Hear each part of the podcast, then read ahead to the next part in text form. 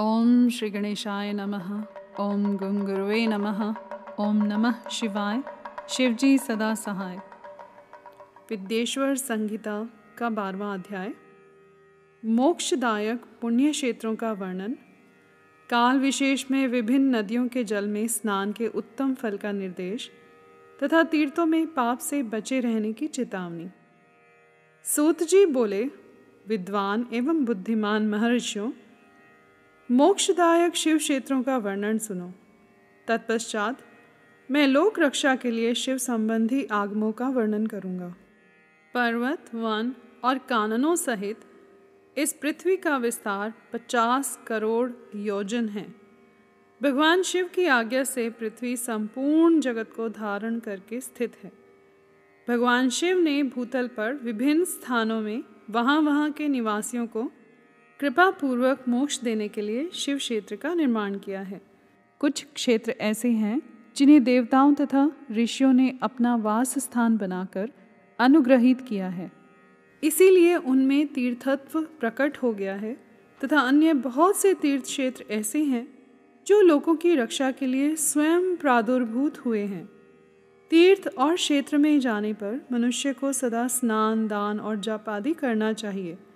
अन्यथा वह रोग, दरिद्रता तथा मुक्ता आदि दोषों का भागी होता है। जो मनुष्य इस भारतवर्ष के भीतर मृत्यु को प्राप्त होता है, वह अपने पुण्य के फल से ब्रह्म लोक में वास करके पुण्य क्षय के पश्चात पुनः मनुष्य योनि में ही जन्म लेता है। पापी मनुष्य पाप करके दुर्गति में ही पड़ता है। ब्राह्मणों, पुण्य क्षेत्र में पाप कर्म किया जाए तो वह और भी दृढ़ हो जाता है। अतः पुण्य क्षेत्र में निवास करके स्वयं सूक्ष्म से सूक्ष्म अथवा थोड़ा सा भी पाप न करें। सिंधु और शत्रु, यानी सतलज, नदी के तट पर बहुत से पुण्य क्षेत्र हैं।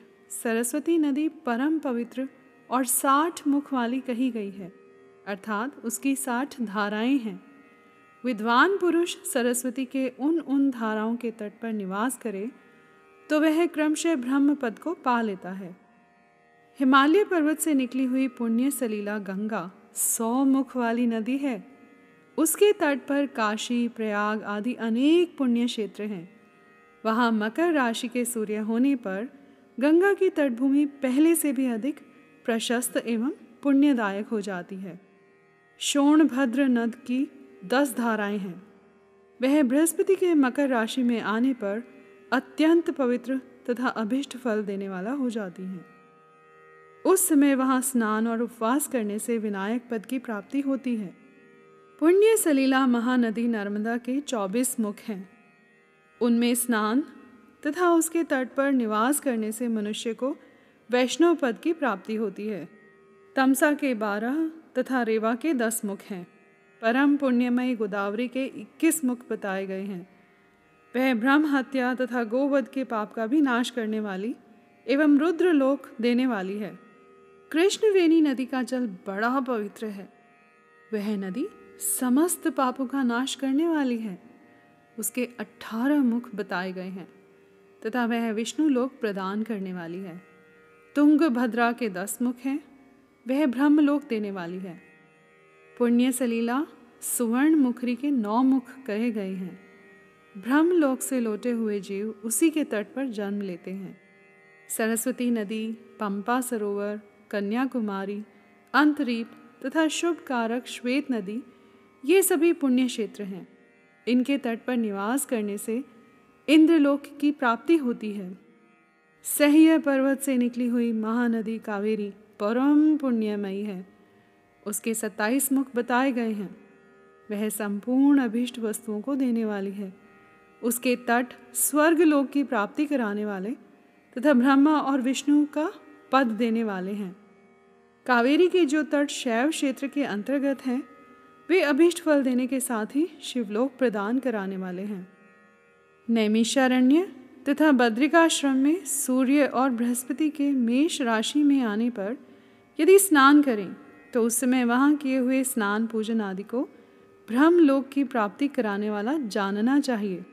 सिंह और कर्क राशि में सूर्य की संक्रांति होने पर सिंधु नदी में किया हुआ स्नान तथा केदार तीर्थ के जल का पान एवं स्नान ज्ञानदायक माना गया है। जब बृहस्पति सिंह राशि में स्थित हो, उस समय सिंह के संक्रांति से युक्त भाद्रपद मास में यदि गोदावरी के जल में स्नान किया जाए तो वह शिव लोक की प्राप्ति कराने वाला होता है। ऐसा पूर्व काल में स्वयं भगवान शिव ने कहा था जब सूर्य और बृहस्पति कन्या राशि में स्थित हों, तब यमुना और शोणभद्र में स्नान करें। वह स्नान धर्मराज तथा गणेश जी के लोक में महान भोग प्रदान कराने वाला होता है। यह महर्षियों की मान्यता है। जब सूर्य और बृहस्पति तुला राशि में स्थित हों, उस समय कावेरी नदी में स्नान करें। वह स्नान भगवान विष्णु के वचन की महिमा से संपूर्ण अभीष्ट वस्तुओं को देने वाला माना गया है। जब सूर्य और बृहस्पति वृश्चिक राशि पर आ जाएँ, तब मार्ग शीर्ष के महीने में नर्मदा में स्नान करने से श्री विष्णु लोक की प्राप्ति हो सकती है। सूर्य और बृहस्पति के धन राशि में स्थित होने पर स्वर्ण मुखरी नदी में किया हुआ स्नान शिवलोक प्रदान कराने वाला होता है जैसा कि ब्रह्मा जी का वचन है। जब सूर्य और बृहस्पति मकर राशि में स्थित हों उस समय माघ मास में गंगा जी के जल में स्नान करना चाहिए। ब्रह्मा जी का कथन है कि वह स्थान शिवलोक की प्राप्ति कराने वाला होता है। शिवलोक के पश्चात ब्रह्मा और विष्णु के स्थानों में सुख भोगने पर अंत में मनुष्य को ज्ञान की प्राप्ति हो जाती है। माघ मास में तथा सूर्य के कुंभ राशि में स्थित होने पर फागुन मास में गंगा जी के तट पर किया हुआ श्राद्ध पिंडदान अथवा तिलोदक दान पिता और नाना दोनों कुलों के पितरों की अनेकों पीढ़ियों का उद्धार करने वाला माना गया है। सूर्य और बृहस्पति जब मीन राशि में स्थित हों, तब कृष्णवेणी नदी में किए गए स्नान की ऋषियों ने बहुत प्रशंसा की है। उन उन महीनों में पूर्वोक्त तीर्थों में किया हुआ स्नान इंद्र पद की प्राप्ति कराने वाला होता है। विद्वान पुरुष गंगा अथवा कावेरी नदी का आश्रय लेकर तीर्थवास करें। ऐसा करने से तत्काल किए हुए पाप का निश्चय ही नाश हो जाता है। रुद्र लोग प्रदान करने वाले बहुत से क्षेत्र हैं, ताम्रपर्णी और वेगवती। ये दोनों नदियाँ ब्रह्मलोक की प्राप्ति रूप फल देने वाली हैं। इन दोनों के तट पर कितने ही स्वर्गदायक क्षेत्र हैं। इन दोनों के मध्य में बहुत से पुण्यप्रद क्षेत्र हैं। वहाँ निवास करने वाले विद्वान पुरुष वैसे फल का भागी होता है। सदाचार, उत्तम वृत्ति तथा सद्भावना के साथ मन में दया भाव रखते हुए विद्वान पुरुष को तीर्थ में निवास करना चाहिए। अन्यथा उसका फल नहीं मिलता। पुण्य क्षेत्र में किया हुआ थोड़ा सा भी पुण्य अनेक प्रकार से वृद्धि को प्राप्त होता है, तथा वहाँ किया हुआ छोटा सा पाप भी महान हो जाता है। यदि पुण्य क्षेत्र में रहकर ही जीवन बिताने का निश्चय हो तो उस पुण्य संकल्प से उसका पहले का सारा पाप तत्काल नष्ट हो जाएगा, क्योंकि पुण्य को ऐश्वर्यदायक कहा गया है। ब्राह्मणों तीर्थवास जनित पुण्य कायिक वाचिक और मानसिक सारे पापों का नाश कर देता है। तीर्थ में किया हुआ मानसिक पाप वज्रलेप हो जाता है। वह कई कल्पों तक पीछा नहीं छोड़ता। वैसा पाप केवल ध्यान से ही नष्ट होता है, अन्यथा नहीं। वाचिक पाप जब से तथा कायिक पाप शरीर को सुखाने जैसे कठोर तप से नष्ट होता है।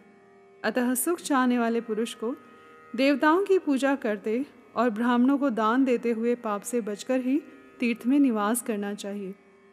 यहाँ पर अध्याय बारह समाप्त हुआ। कर्पूर गौरम, करुणावतारम, संसार सारम भुजगेंद्रहारम सदा वसंतम हृदयारविंदे, भवम भवानी सहितम नमामि।